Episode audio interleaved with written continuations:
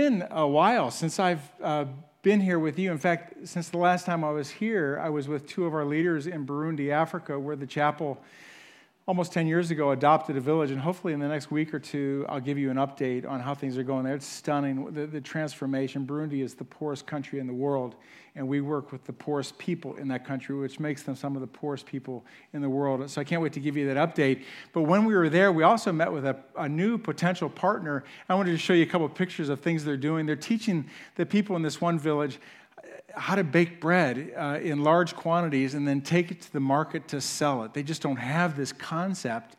And so they, they help them build these kind of ovens. And, um, and here's some of the produce on the floor. I was in this little hut, and there's the produce. I forget how many I ate, but it was some of the best bread. I love bread, and, and I've had the fortune of traveling around the world, different places. India, they've got, you know, naan, and in, in Kenya, they got chapati, and other places, they have different types of bread. Europe's known for its bread. I love bread.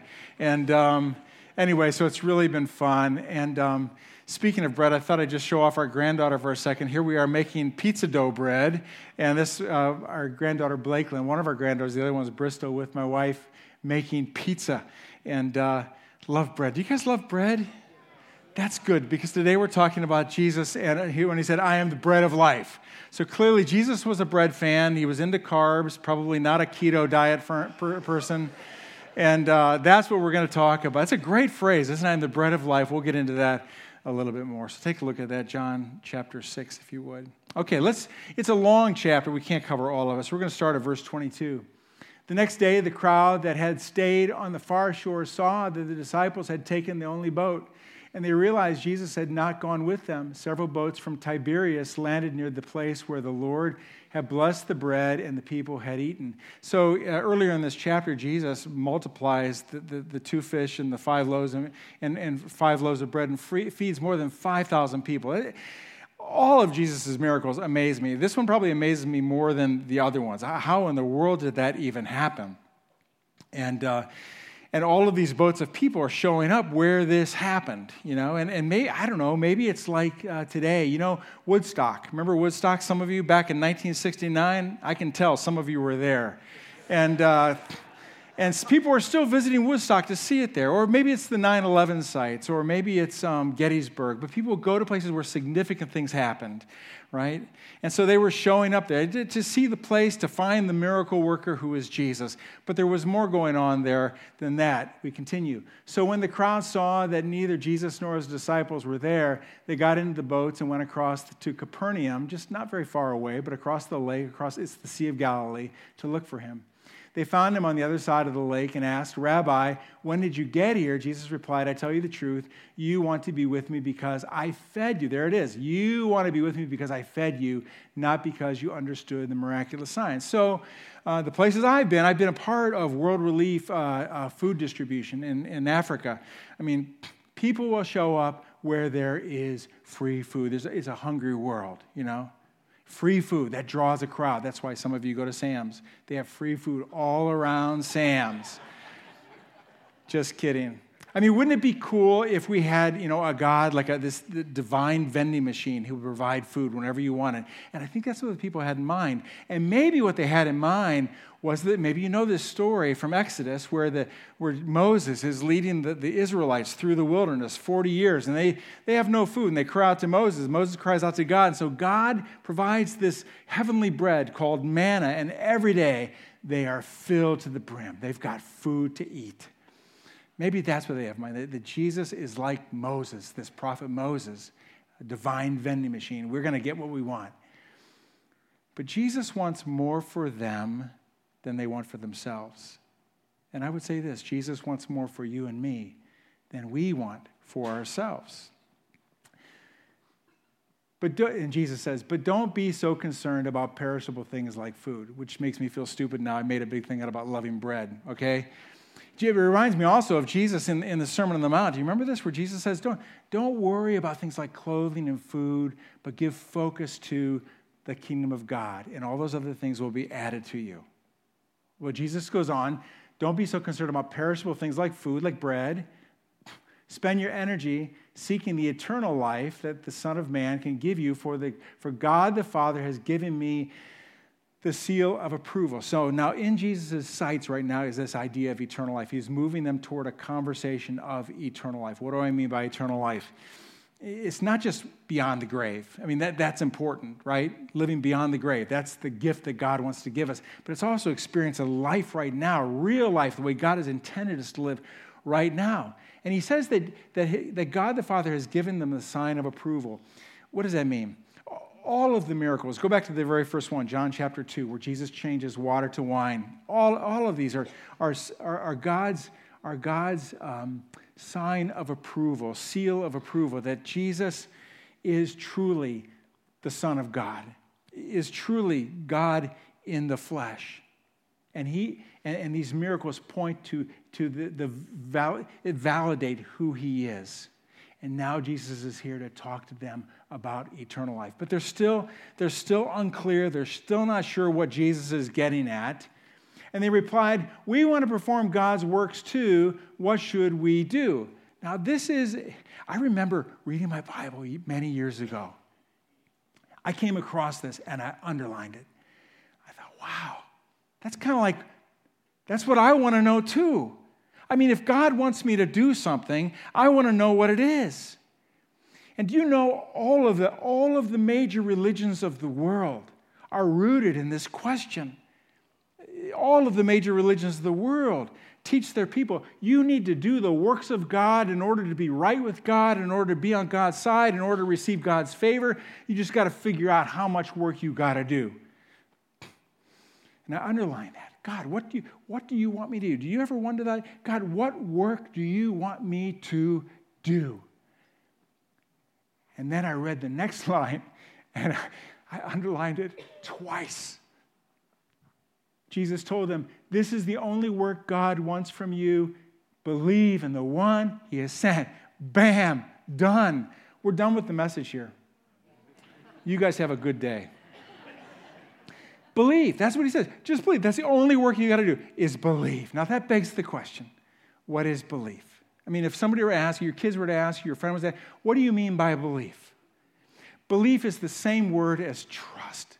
You know, um, you, it's, it's, the idea of transferring your trust to something. Today, when you came in, Today, when you came in, you sat in that chair. Why did you sit in that chair? Why did you feel comfortable sitting in this chair? It's an old illustration, but it's worth saying again. You sat in that chair because you trusted that chair. You trusted that chair would hold you up. You transferred your weight to that chair. And Jesus is saying, Would you not just simply transfer your weight to me, your life to me? Believe in me. We can't work enough to earn God's favor. Jesus is saying, just believe, trust in me. What does it look like to believe in Jesus? It means to believe in his life, in his death, in his resurrection, in his teaching, and gradually pattern your life in a way such that Jesus would live your life as if he were you. That's what it looks like to be a Christian. And then ultimately, this is the way it works we become more and more turned into the image of Christ belief. That's all Jesus is asking is believe in me. Now, we're going to have more to say, but let me stop here for a real life question. I think it's important. Have I believed in Jesus? Have you put your belief in Jesus, or are you still trusting in yourself? And what is my motivation for believing or following Jesus? Is it just to get something? Have him do a miracle for me? Or is it because he is just plain trustworthy, worthy of my trust? Now, Belief is hard. Belief is hard for people. It's hard for you, perhaps. It was hard for people back then. Watch what happens next. they answered, Show us a miracle, a miraculous sign if you want us to believe in you. What can you do? Which I think that's an hilarious question. It's like, had they not been reading the newspapers? I mean, Jesus has been doing new miracles, but they want to see more. They want to see more. After all, our ancestors ate manna while they journeyed through the wilderness the scriptures say Moses gave them bread from heaven to eat. Now, I want you to notice something, the very last line. Moses gave them some, some them bread from heaven to eat. Notice they don't give credit to God, which, if you read the story back in Exodus, is God who gave them the, the, the heavenly bread. They don't give credit to God, they give credit to Moses, which means they, they still don't see Jesus as anything more than Moses. They don't see him as God, as God in the flesh. Not yet. And so Jesus reveals now, this is important. Jesus, we're coming to our phrase, Jesus reveals more of himself. Jesus said, I tell you the truth, Moses didn't give you bread from heaven, my Father did, and now he offers you the true bread from heaven. The true bread of God is the one who comes down from heaven and gives life to the world. Sir, they said, give us that bread every day. It's kind of like the woman at the well. Sir, if you've got this living water, I want that. I want it. Give it to me. Jesus replied, I am the bread of life. Whoever comes to me will never be hungry again. Whoever believes in me will never be thirsty. I am the bread of life. I want to do a sidebar conversation just about those two little words, I am. Some of you know this, some of you don't. That's all right. If you go back to the story of Exodus, when Jesus is talking to God in the burning bush, maybe you know that story. And Moses is wondering, God, someday when somebody's asking about you, how do I refer to you? What is, my, what is your name? And God simply says, I am that I am. What? Yeah. When people say, What's my name? I am. That's God's name. I am. What that means is that God is the self sustaining one. His plans, his personhood, his agenda is not contingent on anyone or anything. And Jesus says, I am the bread of life. Those Israelites, those Jewish people who were listening to him say, I am the bread of life, as soon as they heard him say, I am, they knew Jesus was making himself equal with God, God Himself. I am the bread of life. And now, as we continue in the Gospel of John, you're going to see that occur a number of times. I am the bread of life. I am the light of the world. I am the door. I am the good shepherd. I am the resurrection and the life. I am the way, the truth, and the life. I am the true vine. I am, I am, I am the one. I am the bread of life. Now, let's return to our phrase Jesus replied, I am the bread of life. Whoever comes to me will never be hungry again. Whoever believes in me will never be thirsty. You see that phrase, will never be thirsty. Can you think back to our discussion in John chapter 4? John's sitting with this woman at the well, and they're talking about physical water. And Jesus says to her, I have living water for you that will lead to eternal life. Not just life beyond the grave, but I mean, life right now. She had been giving her lives to all kinds of junk that never fulfilled her. I can give you living water that will lead to eternal life. And now Jesus is saying, I am the bread of life. Just like I can satisfy your deeper thirst for God, your deeper thirst for eternal life, your deeper, your deeper thirst for what matters I can satisfy your hunger as the bread of life, your deeper hunger for God, your deeper, your deeper hunger for eternal life. William Barclay, a commentarian, says it like this The bread of God was he who came down from heaven and gave men not simply satisfaction from physical hunger, but life. Jesus was claiming that the only real satisfaction was in him. I ask you, do you have that life? That comes through belief in Jesus. The text continues. Then the people began to murmur in disagreement because he had said, I am the bread that came down from heaven. They said, Isn't this Jesus? This, I love this. They said, Isn't this Jesus, the son of Joseph? We know his dad and mom. How can he say, I came down from heaven? I tell you the truth, anyone who believes has eternal life. There it is, right there. Underline that. Anyone who believes has eternal life. Yes, I am the bread of life. Your ancestors ate manna in the wilderness, but they all died. They ate bread day after day after day after day, and then boom, they're dead. I'm talking about something different. Anyone who eats the bread, the bread from heaven, however, will die, will never die. I am living bread that came down from heaven. Anyone who eats this bread will live forever, and this bread which I will offer so the world may live is my flesh. Now, what Jesus is referring to is he's throughout the Gospel of John, you'll see Jesus overtly and not so overtly referring to the cross that is coming. And here Jesus is referring to what's coming when he will be the atoning sacrifice for your sin and my sin on the cross so that he can win for us this gift of eternal life. But the way he says it, it's a bit off putting, as you can tell by their response. The people began arguing with each other about what he meant. How can this man give us his flesh to eat? They asked. Hmm, that sounds kind of gross, rather off putting. But Jesus, he doubles down on the metaphor. Watch this. So Jesus said again, I tell you the truth, unless you eat the flesh of the Son of Man and drink his blood, you cannot have eternal life within you. Wow. What does that mean? Do you know there are offshoots of Christianity which are no longer Christian, but they're offshoots? There are religions in the world that out of hand reject Christianity because of what's said right here. Christianity is cannibalism. It's gross. You got to eat his flesh, eat, drink his blood. Come on. And for the Jews back then, that was unorthodox and it was weird. And if you and I were back there, we'd think, that's weird. Eat his flesh, drink his blood. Let me help you understand what he's saying here. When, to, this morning, when, when you ate some food, when you drank your coffee, when you drank your water, whatever it was, you committed that food, that drink to your body.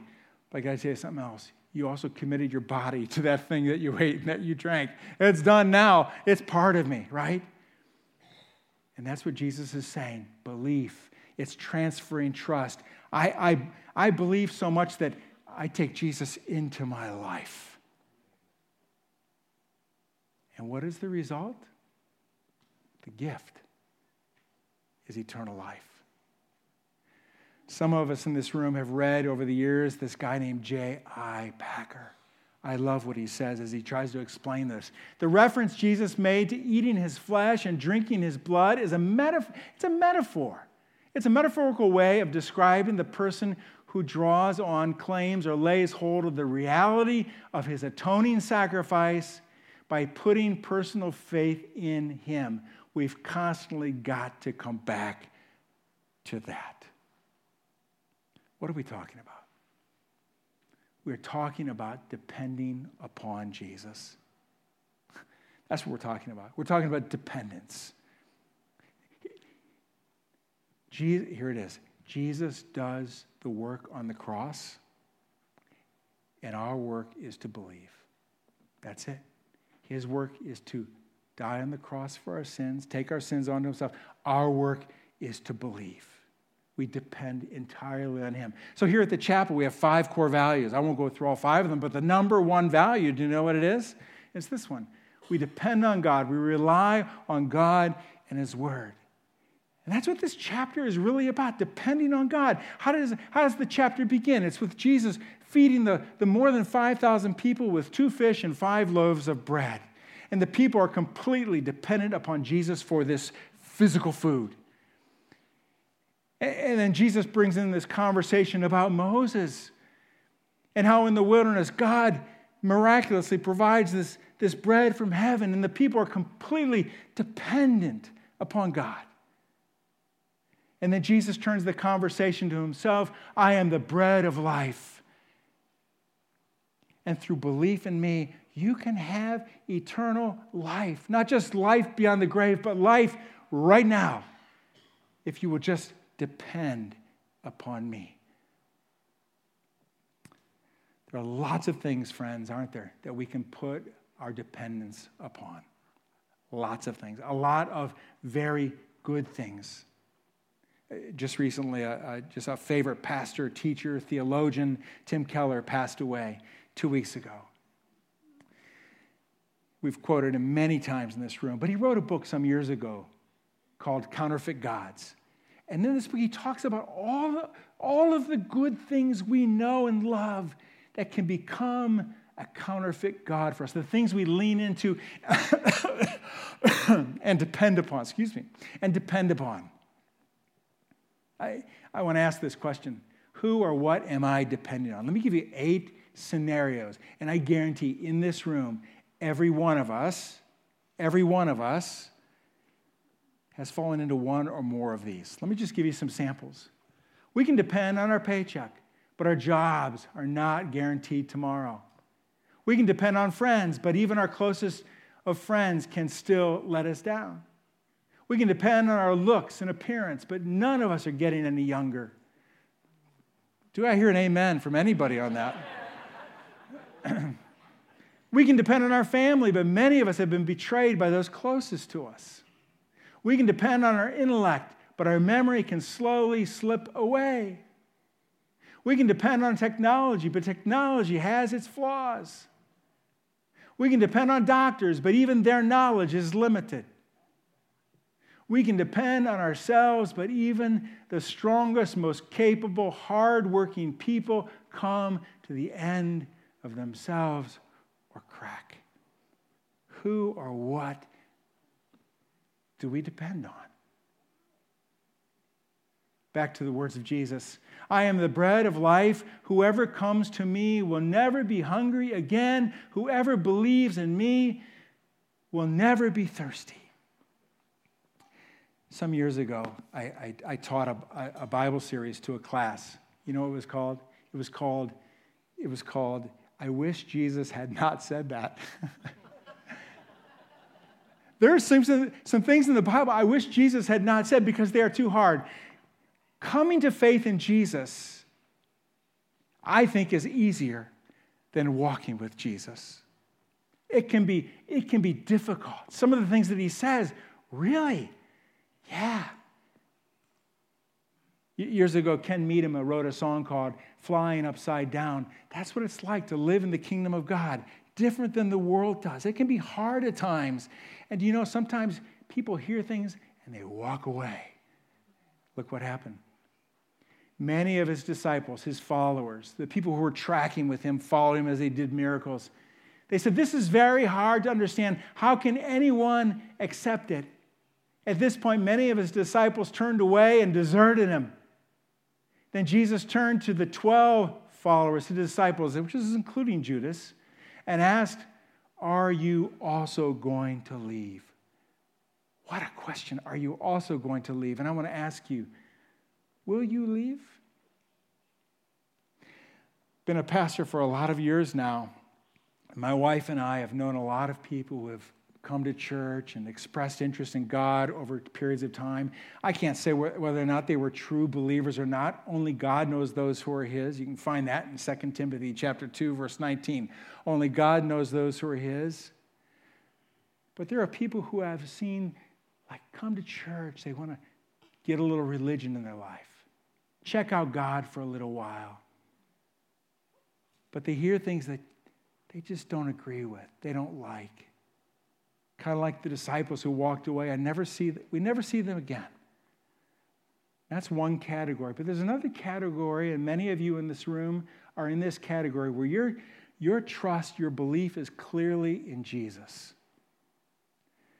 But that doesn't make you exempt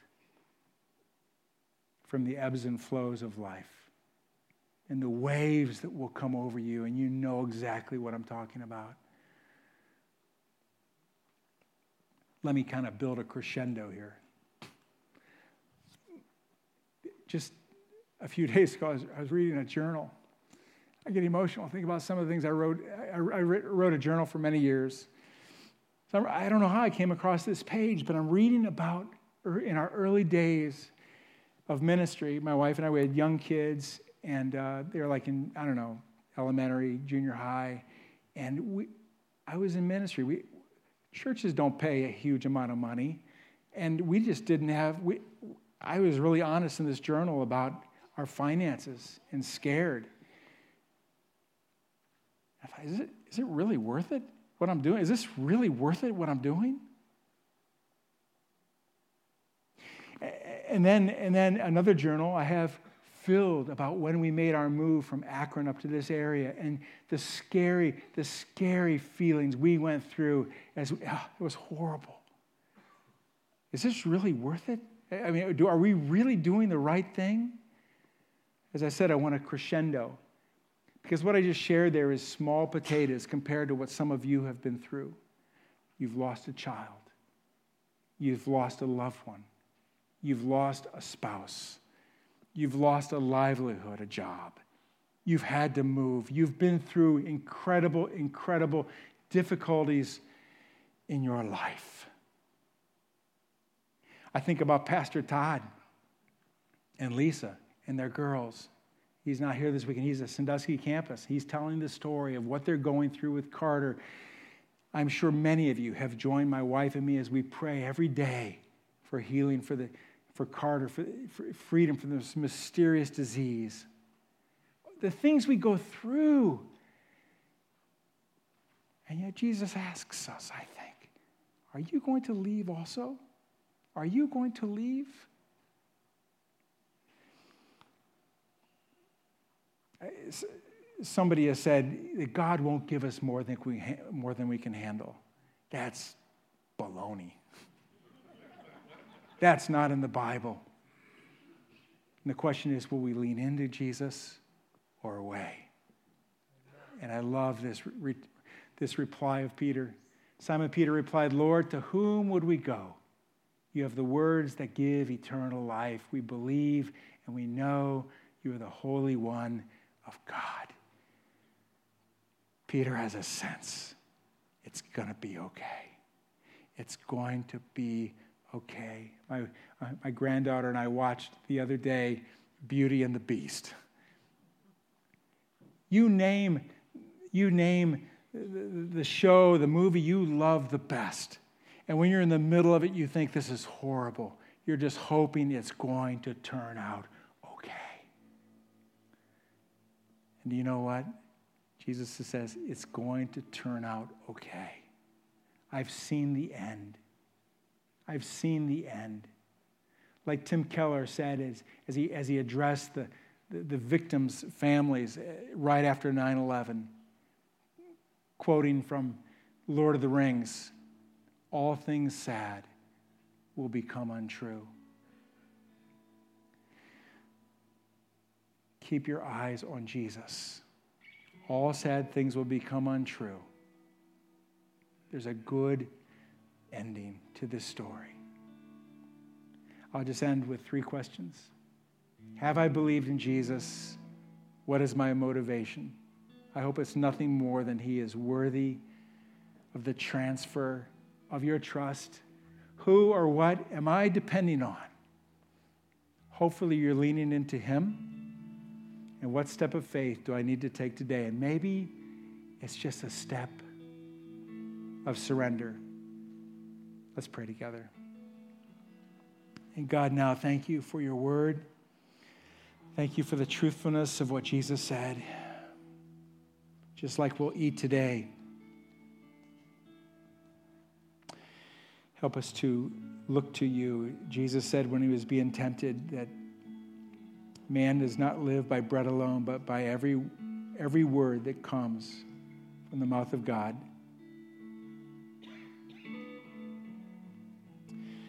Help us to abide in Jesus. In Jesus' name we pray. Amen.